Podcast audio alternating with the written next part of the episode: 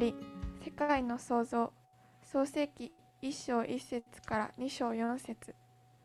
世界の始まり。私たちは美しい世界に生きています。あなたの周りにあるいろいろなものを見てみてください。どれも素敵ですね。これからその初めの時に戻って世界がどのように始まったのか聖書が教えていることを見てみましょう。はじめに神様が天と地をお作りになりました。何もない暗闇の中で神様が光よあれとおっしゃると光が生まれました。神様は光を昼と呼び闇を夜とお呼びになりました。一日目が終わりました。子供たち。次に神様は上にある水と下にある水を分けてその間を空とお呼びになりました。2日目が終わりました。神様が水を集めると乾いた土地が現れました。神様はこれを地と呼び水を海と呼びました。そして草やお米麦木など植物をお作りになりました。3日目が終わりました。それから神様は空にたくさんの光をお作りになりました。昼のために太陽を夜のために月とすべての星をお作りになりました。4日目が終わりました。また水を泳ぐ魚と空を飛ぶ鳥もお作りになりました。子供を産みなさい。神様はおっしゃいました。世界を水の跳ねる音。鳥が歌う声で満たしなさい。5日目が終わりました。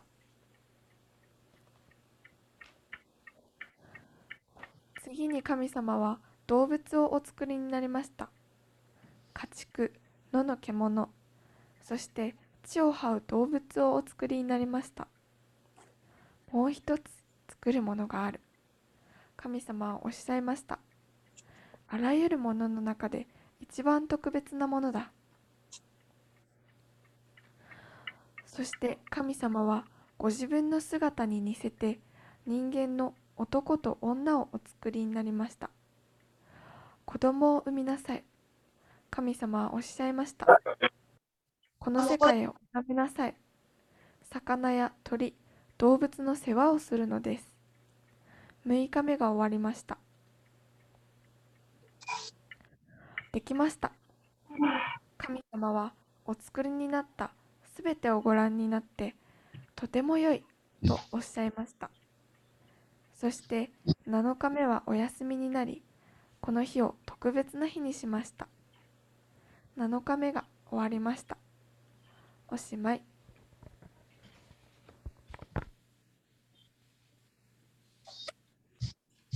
ありがとうございました。購読文を読みましょう。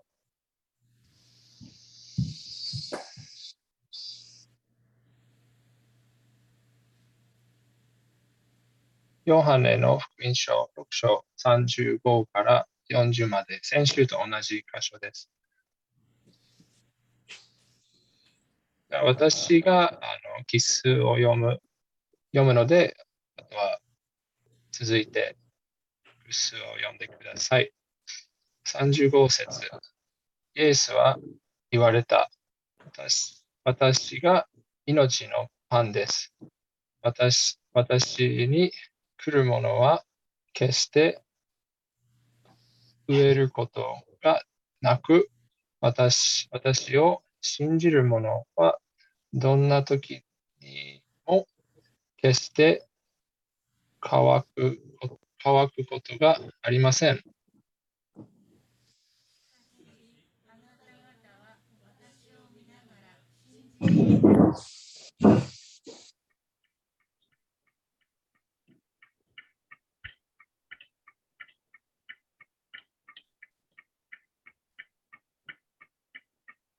37父が私におたおたえになるものはみんな私のこと私のところに来ます。そして私のところに来るものは、来るものを私は決して捨てません。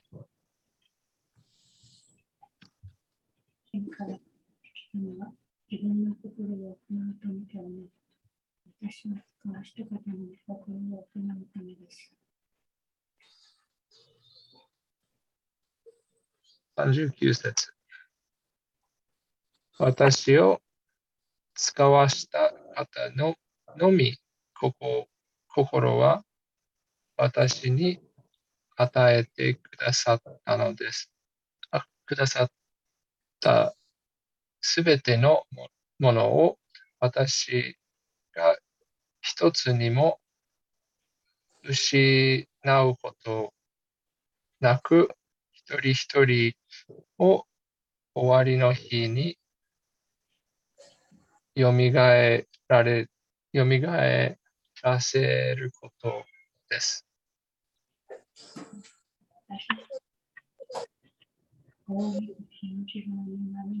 私大い日の自分になり永遠の命を持つことです。私はその人たちを一人一人終わりの日によみがえらせます。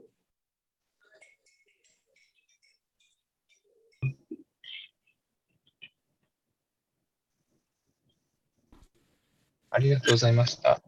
黙祷の時間を持って、そこからまたメッセージの時間入りますけど、窓の近く、もし、あの、教会堂にいるなら、換気しましょう。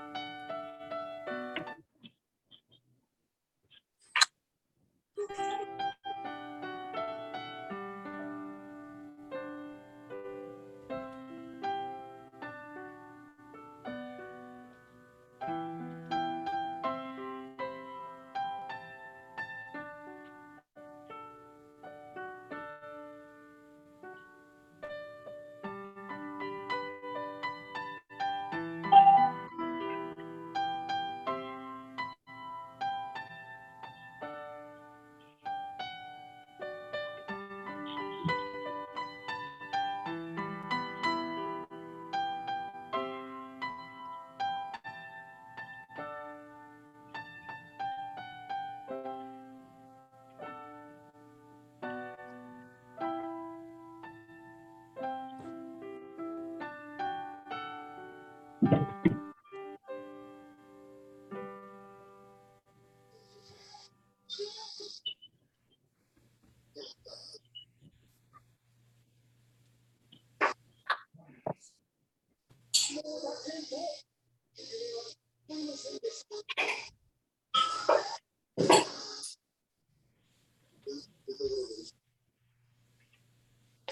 みません、アズベのメリチャットです。ちょっとマイク、ミュートされてない方が何人かいらっしゃるんで、ご協力お願いします。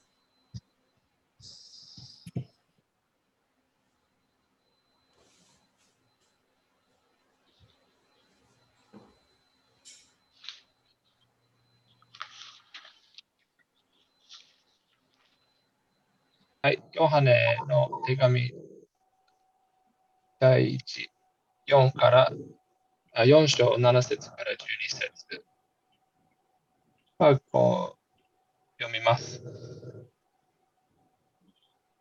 愛する者たち、私たちはお互いに愛し合う。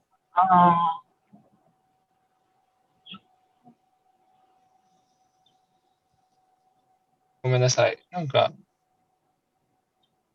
後ろの音が結構出てます。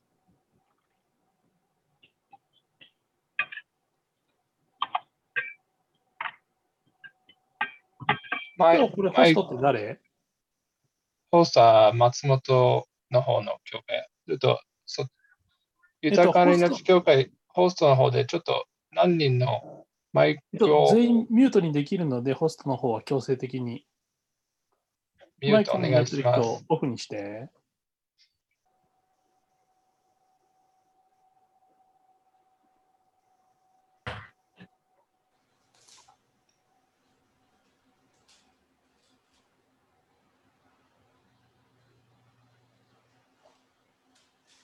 大丈夫かな？はい。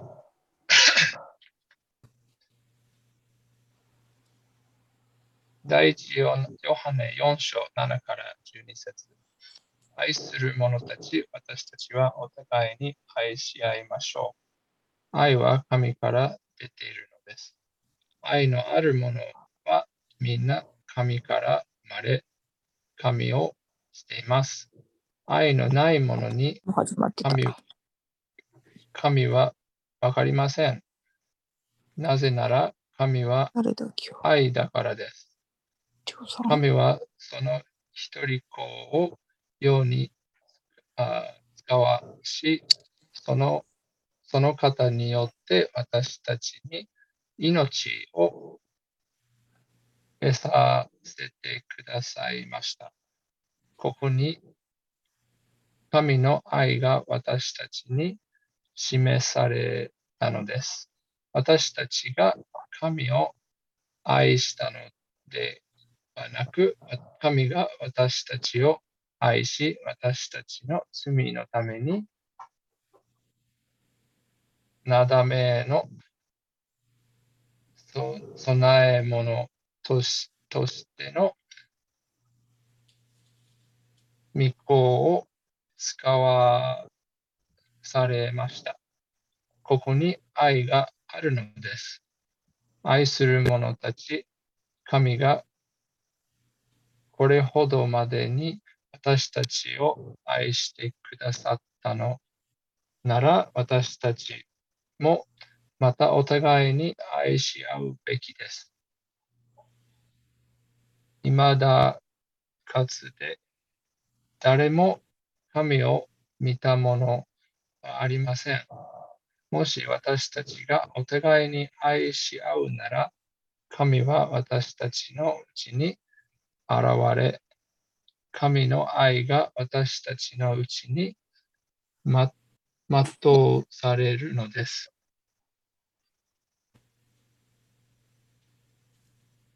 あこれより、あの、クリスさんからあメッセージをいただきます。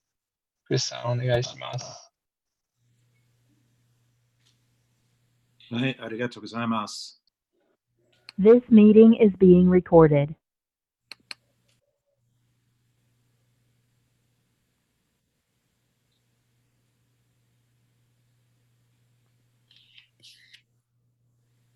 あ皆さん、おはようございます。あ最初にお祈りしましょう。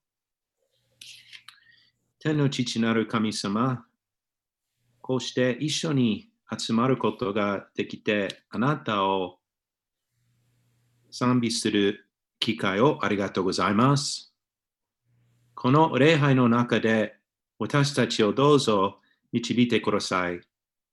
私たちの礼拝があなたに喜ばれるものとなりますようにお祈りします。イエス様の皆によってお祈りします。アーメン。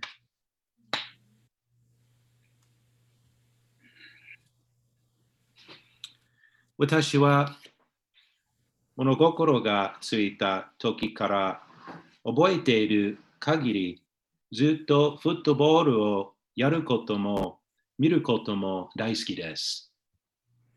私は小さい頃にフットボールを私のお父さんとやったり、友達とやったりするのが好きでした。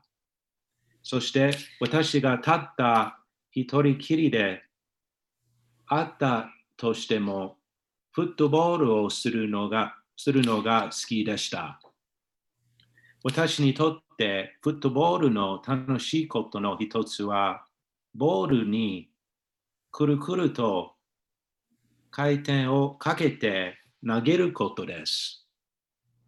私がフットボールを投げるとき投げるときは、きれいな回転のかかったボールを投げるように頑張ります。完璧にきれいな回転のかかったボールを投げられたときは、とっても満足して楽しかったです。面白いことに、第一ヨハネの手紙も、きれいに回転のかかったボールのような成り立ちになっています。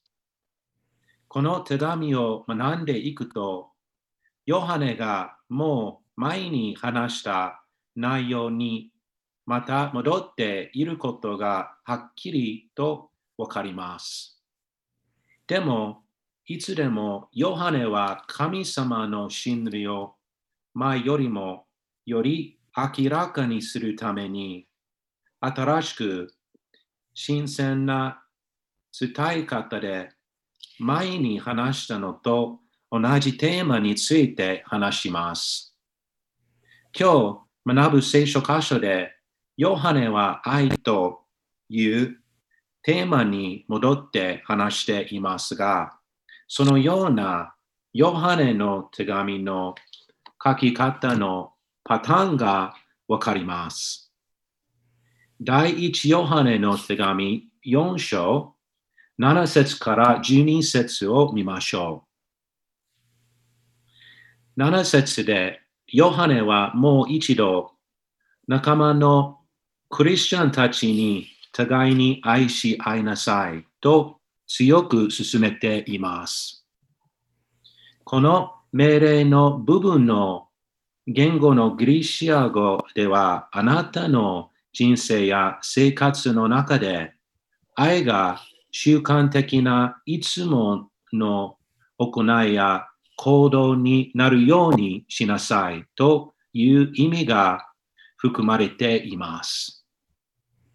皆さんがいつも習慣的にやっていることは何ですか？私たちはいつも息をしています。私たちはそうせずにはいられません。私たちは習慣としてシャワーや風呂に入ります。私たちの多くはスマホやイメールをチェックする習慣や規制があります。これらのことを習慣的にするのと同じように互いに愛し合いなさいとヨハネは私たちに教えています。私たちのキリストにある兄弟姉妹たちを愛することはある時は簡単です。でも私たちは皆罪の性質を持っている人間なのでお互いに対して罪を犯すようなことをしてしまう時があります。ある時はお互いがそれぞれそれぞれムカつムカついたり相手が尺に触ったり嫌だなと思う時があります。このような時は互いに愛し合うことが不可能に思える時かもしれません。そしてもし私たちが自力や自分の努力に頼ってそれをやろうとするならば、それは不可能なことです。ありがたいことに私たちが神様に属しているならば、私たちが他の人を愛する愛することを神様が助けてくれます。実際に神は、愛は神神から来るので、神様ご自身が愛の源なのです。私たちが愛するとき、私たちは神様のように行動しているということです。私たちがお互いを愛するとき、そのことは私たちが神様から生まれたものであることを表しています。私たちが神様から生まれると、私たちは神の家族の一員となります。そして神様により似たものに成長していきます。私たちは神様の性質を持ちます。そして8節にあるように、神様の性質のある部分は愛です。私たちが互いを愛するそのことは私たちが神様を知っているということも表しています。この説の知っているという言葉の意味はただ単に知性や知識として知っているという意味ではありません。それは経験を通してより深く知っているという意味です。8節ではその反対のことも真実であると書いてあります。愛せない者は神を信じているような生き方、敬うような生き方をしていないということであり、そのことは、その人が神をがないということを表しています。8節では、神が愛であるというとっても深い真理を表しています。この第一ヨハネの手紙の中では、他の神様の性質の素晴らしい側面も学んできました？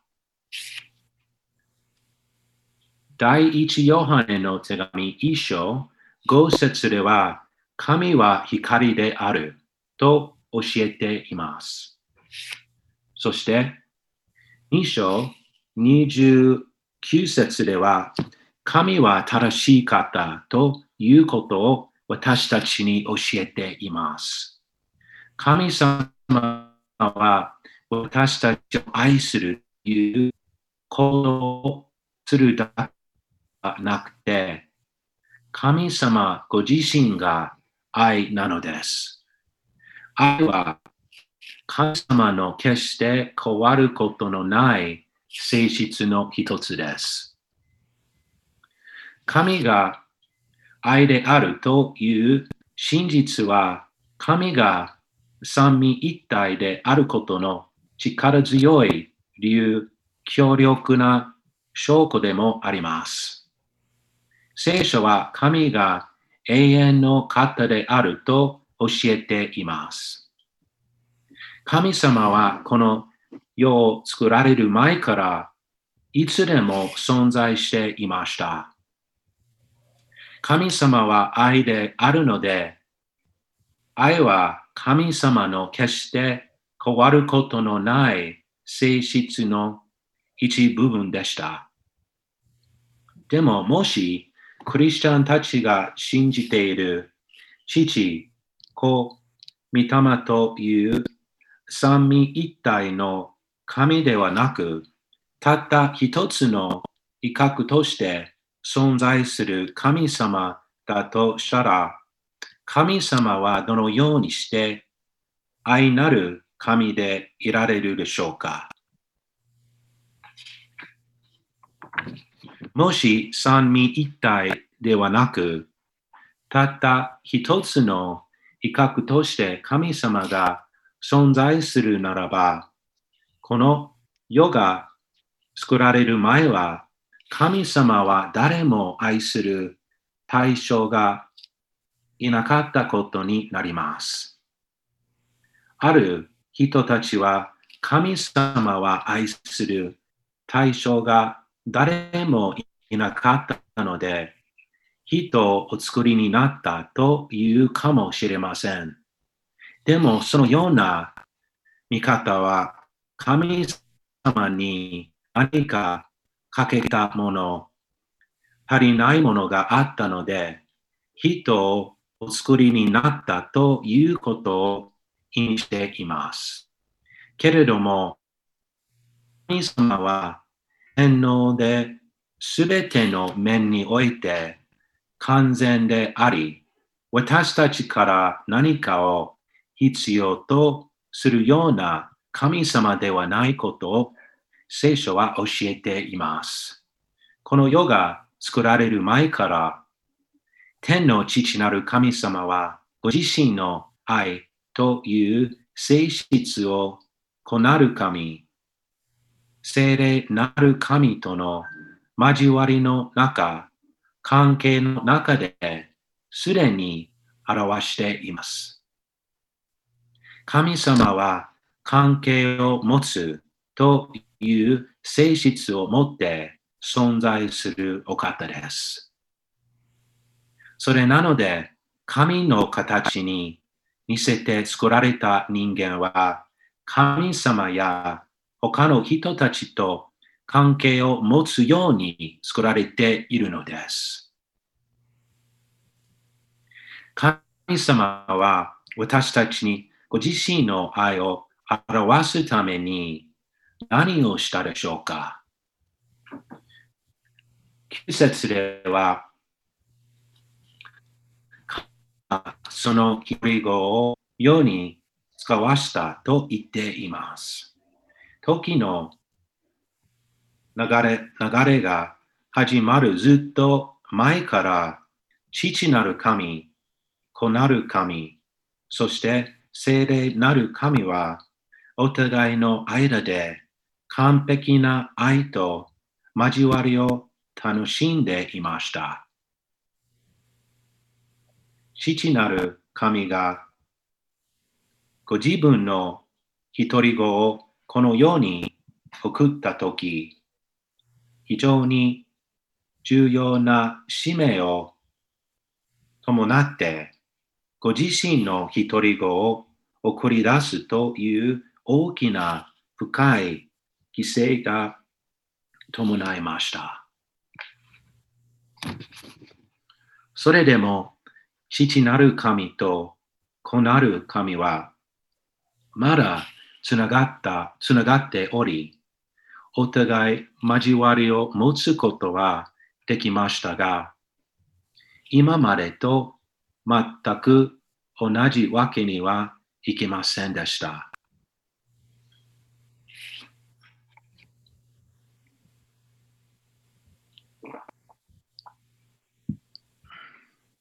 そして、子なる神にとっても大きな犠牲が伴いました。どのような犠牲だったのでしょうかまずはじめに、子なる神が父なる神の元を離れたときに、子なる神は人間になりました。子なる神は100%神でありましたが、それと同時にまた100%人間にもなりました。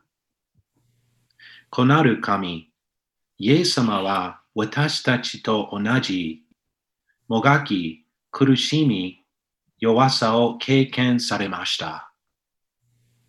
私たちと同じように疲労を経験したり、病気も経験したでしょう。また、痛みや悲しみ、増えや誘惑も経験されました。ご自身が私たちの経験するこのようなことを味わったので、私たちの救い主は私たちのことをすべてよく分かってくださいます。この世のすべての人たちは自分のことを分かってもらいたいし、自分のことを知ってほしいと望んでいます。イエス様は私たちのことをよく分かってくださいます。皆さんの中で痛みを経験していたり、病気の人はいるでしょうか？イエス様はそれがどういう辛さなのか知っています。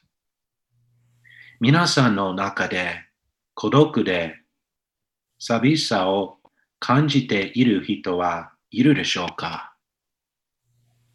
イエス様はあなたの気持ちをよく分かっておられます。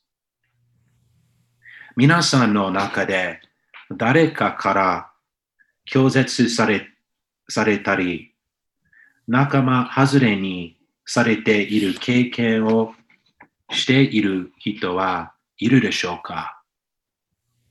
イエス様はご自分の家族や親友だと思っていた友達たちから拒絶されたと感じていました。イエス様が来る700年前に預言者イザヤはイザヤ書53章で3節イエス・クリストのことを悲しみの人で病を知っていたと予言しています。イエス様は人間としてこの世で生きたので、ヘブル人への手紙4章15節ではこのように言っています。私たちの大祭司、つまりイエス・キリストは私たちの弱さに同情できない方ではありません。罪は犯されませんでしたが、すべての点で私たちと同じように試みに遭われたのです。こなる神の犠牲は、彼自身の死ということにまで及びました。ピリピ人への手紙2章8節ではこのように言っています。自分を癒しくし、死にまで従い、実に十字架の死にまでも従われました。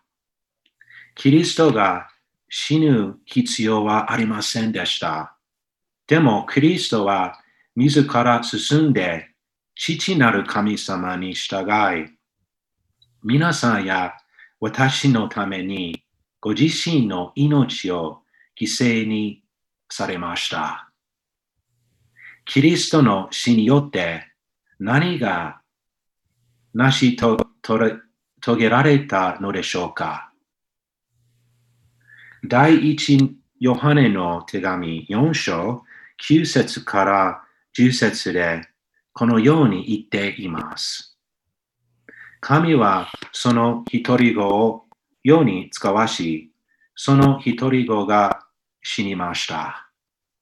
そしてその方によって私たちに命を得させてくださいました。キリストから離れるなら、私たちは自分たちの罪の中に死んでいるものです。でも、キリストの死を通して、天の父なる神様は私たちに命を提供しておられます。その命とはずっと神様と共にいる永遠の命です。私たちは神様とつながりを持ち、親密な交わりを持つことができます。なぜならば、この世のすべてのものが作られる前から、天の父なる神様と一緒にいた神の一人子がご自分の栄光を手放して犠牲にしたからです。これがどれほどの犠牲だったかは私たちは決して理解することができません。私たちにできることはただひざまずき私たちのためにキリストがしてくださったことを神様に感謝し賛美するだけです。10節ではキリストの犠牲は私たちの罪のためのなだめの備え物になったということを教えています。ローマ人への手紙6章23節ではこのように言っています。死から来る報酬は死です。しかし、神のくださる賜物は私たちの主キリストイエスにある永遠の命です。旧約聖書の中で、いつも動物が犠牲になり、捧げられるたびに、その犠牲を死はありありと死に迫った強烈さを伴って、罪の報酬は死であるという原則をイスラエル人たちに思い出させました。人々は私の罪のためにこの動物はなだめの供え物として犠牲になり死んだという深刻さを再認識しました。これらすべての犠牲は人類の罪のために十字架の上で捧げられたキリストの犠牲というたった一度ですべてが完了する究極的な犠牲の捧げ物を指し示しています。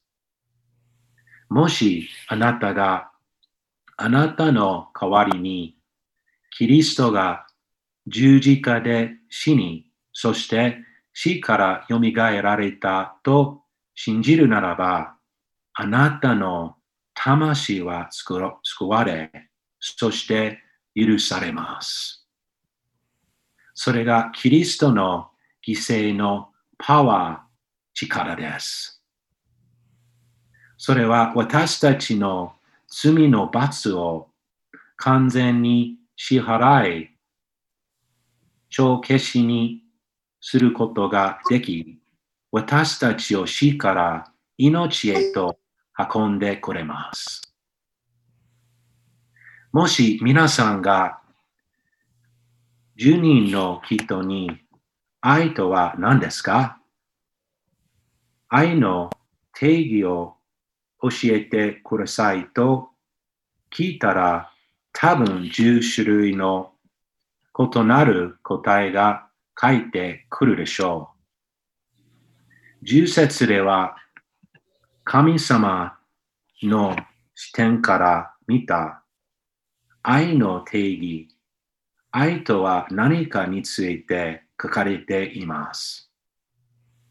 私たちが神を愛したのではなく、神が私たちを愛し、私たちの罪のために、なだめの備え物としての御子を使わ使われ、使わされました。ここに愛があるのです。愛は私たちが神様のために何をするかによって決まるのではありません。愛は神様が私たちのために何をしてくださったかによって決まるのです。皆さんや私が神様を愛するようになるずっと前から神様は私たちのことを愛していました。私たちは、神様は私たちをこの肉体を持って生まれさせて、肉体という命をくださいました。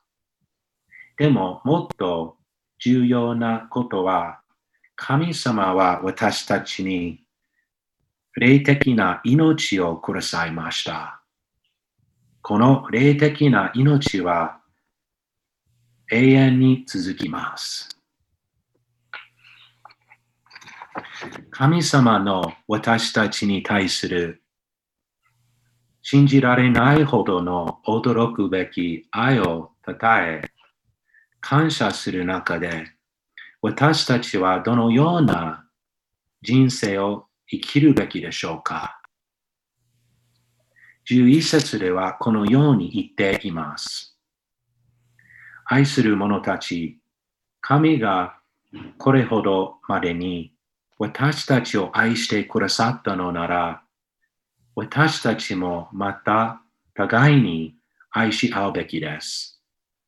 この説で、ヨハネは彼の手紙の受け取り人たちに互いに愛し合うことを強く進めています。そしてなぜ私たちが互いに愛し合うべきなのか、その重要な理由を示しています。そして12節では最終的な理由をこのように述べています。未だかつて誰も神を見たものはありません。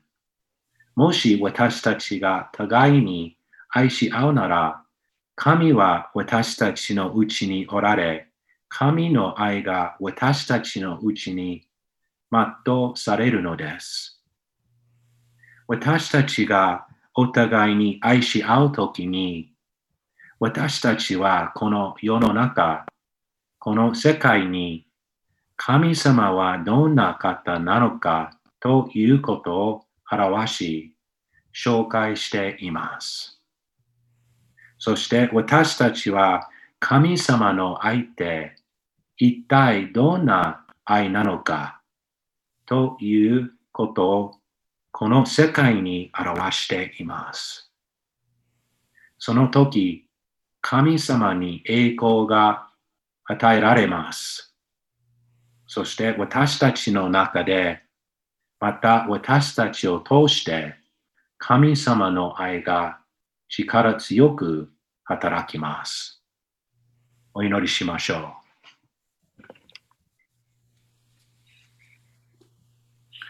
天の父なる神様、私たちがあなたを知るようになるずっと前から、あなたが私たちのことを愛してくださったことをありがとうございます。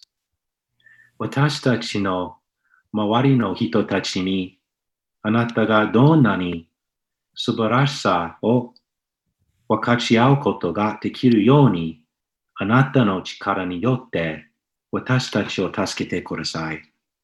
そして私たちが互いに愛し合うことができるように助けてください。イエス様の皆によってお祈りします。アメン。